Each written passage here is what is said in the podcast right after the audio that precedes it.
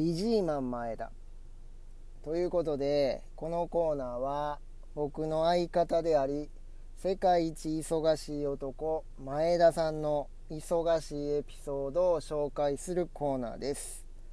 前回は前田さんの職場でねエアコンの温度を上げてほしい人と下げてほしい人の板挟みにあってリモコンをずっと上げたり下げたりしてめっちゃ忙しそうでしたっていうお話をしたんですけども今回アマンさんから情報をいただきまして前田さんリモコンのプレッシャーに押しつぶされて入院してるらしいですよと。マジか。知らんかったぞということで急いで僕はねお見舞いに行ったんですよ。相当やっぱりプレッシャー感じてたんやな。どう接したらいいかな。なんて声かけてあげよう。な顔していこうかな。とかもう心配して行ったんですね病院に。で病室開けたらもう目キラッキラさしてずっとナースコールをしてましたね。何でも可愛い看護師さんがいるらしいんですけどね。めっちゃ元気やんけと思いながらね。4人上やったんですけどね。みんな押してましたね。お前らはよ退院しろやと思いながらね。で押せば押すほどその目当ての看護師さん来てくれへんっていうね。めちゃめちゃ悪循環に陥ってましたけど。まあ人間性欲出たらもう元気な証拠ですからぼちぼち 退院すると思うんですけどね。これまあ帰り際ナースステーションのとこ行ったんですけどね。ずっとなってましたね。看護師さんも忙しくさせる男前田でございますけども。まあもう 退院すると思うんで皆さんまた忙しい前田さんと遭遇することあると思いますんで是非その情報をこのコーナーに送ってきていただきたいなと思います。ツイッターの方にね高木班長ちゃうんちゃうのツイッターかまあハッシュタグ高木班長で何かつぶやいていただけたら確認してこのコーナーで紹介させてもらいたいと思います。でまあ前田さん皆さん見たことないから分からんわってね思ってると思うんですけど皆さんの周りの忙しくしてる人これ大体前田さんですから。男女問わず。もう忙しい人見つけたら前田さんと思ってください。それぐらいもう代名詞な方ですからね。はい。是非ちょっと注目してみてください。周りの忙しそうな人。をということで今回も一人でお送りしていきたいと思います。第35回始まります。ピー。高木班長ちゃんちゃんわわ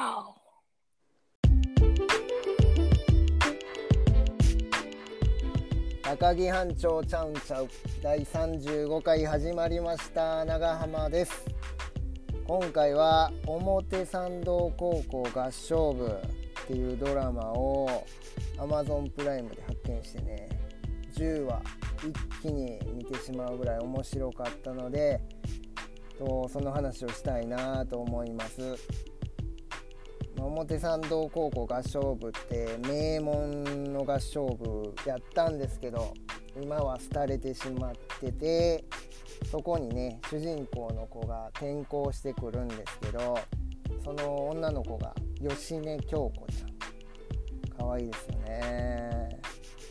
でも芳根ちゃんは合唱が大好きでもうその大好きな合唱にまっすぐ突き進んでいってその廃れてた合唱部がこう復活していくっていう。まあ王道なね青春ドラマなんですがうーんベタやけどおもろいというか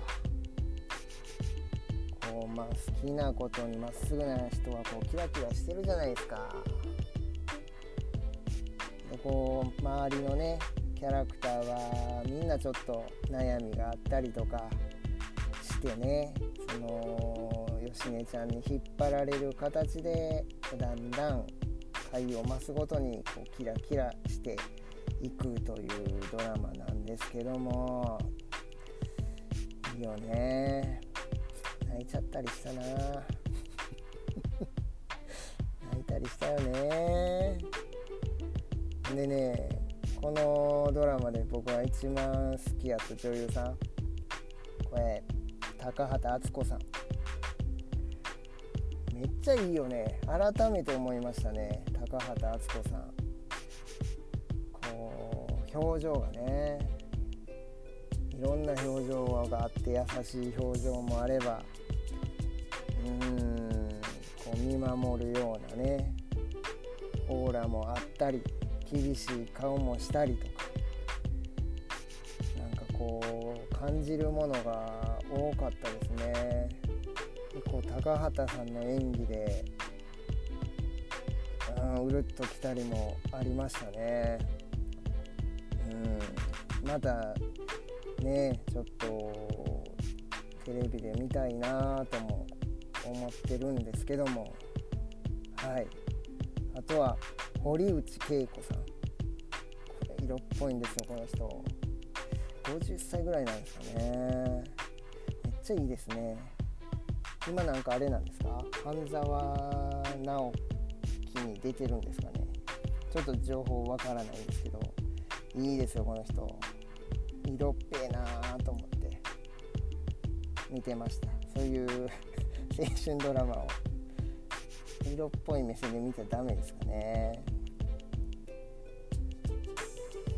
まあねこう毎回こう歌の力で誰かが救われるみたいな物語の構成なんですけど、まあ、その表参道高校はこうスクールカーストが厳しくて1軍があって2軍があってで合唱部の人たちはもう県外なんですもう全然相手してもらえないみたいな。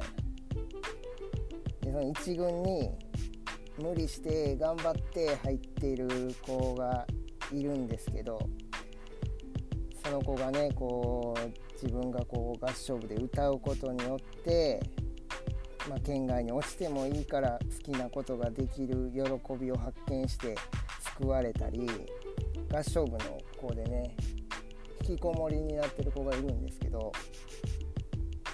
この子の家の前に行って部員がね家の前で歌うんすよ。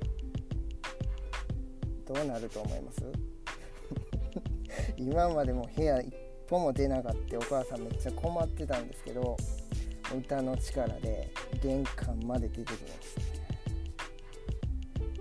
ほんでもう、まあ、病気の子がおってちょっと途中で倒れてしまった子がいるんですけどその子が意識が戻らないんですよね。でその発表会があってそこでその意識が戻らない子の好きな曲を歌うんですよ。でそれがラジオで放送されてて病室に歌声が届くんですけどまあね奇跡起こっちゃうんすよ。嘘やろ。そんなんドラマやんって思うんですけど思うのは簡単ですよ。ほんまにこう歌にはそんな力もあるんじゃないかなと。でこのドラマの中で白田優さんですかね。あの人が先生役で出てるんですけど歌の語源は知ってるかと。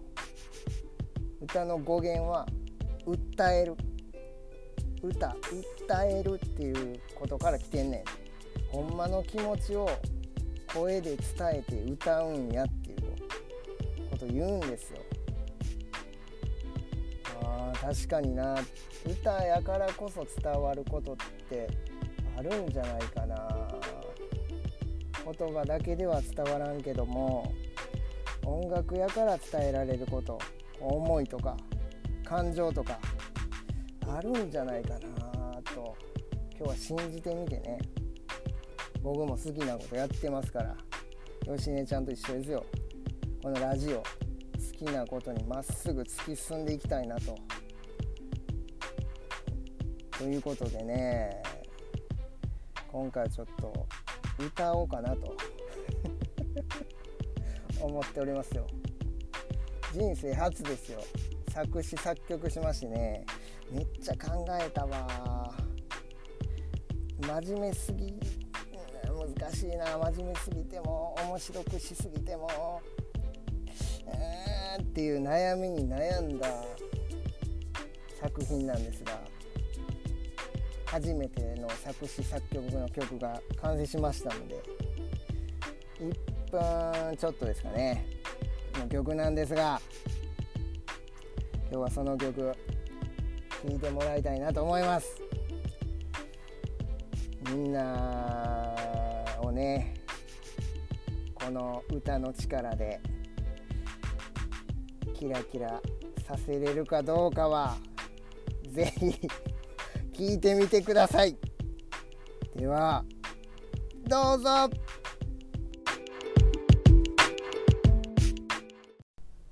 高木班長。ちゃうんちゃう。おもろいを届けちゃう。ハードル上げすぎちゃう。大丈夫。前田さんがいるから。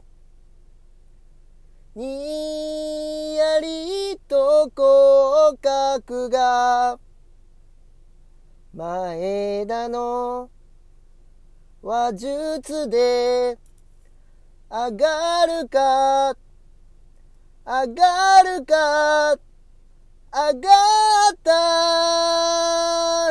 高木班長ちゃうんちゃう？おもろいを届けちゃう。あなたの心まで届け僕たちの雑談。そしてこのラジオがあなたの笑顔につながれば嬉しい。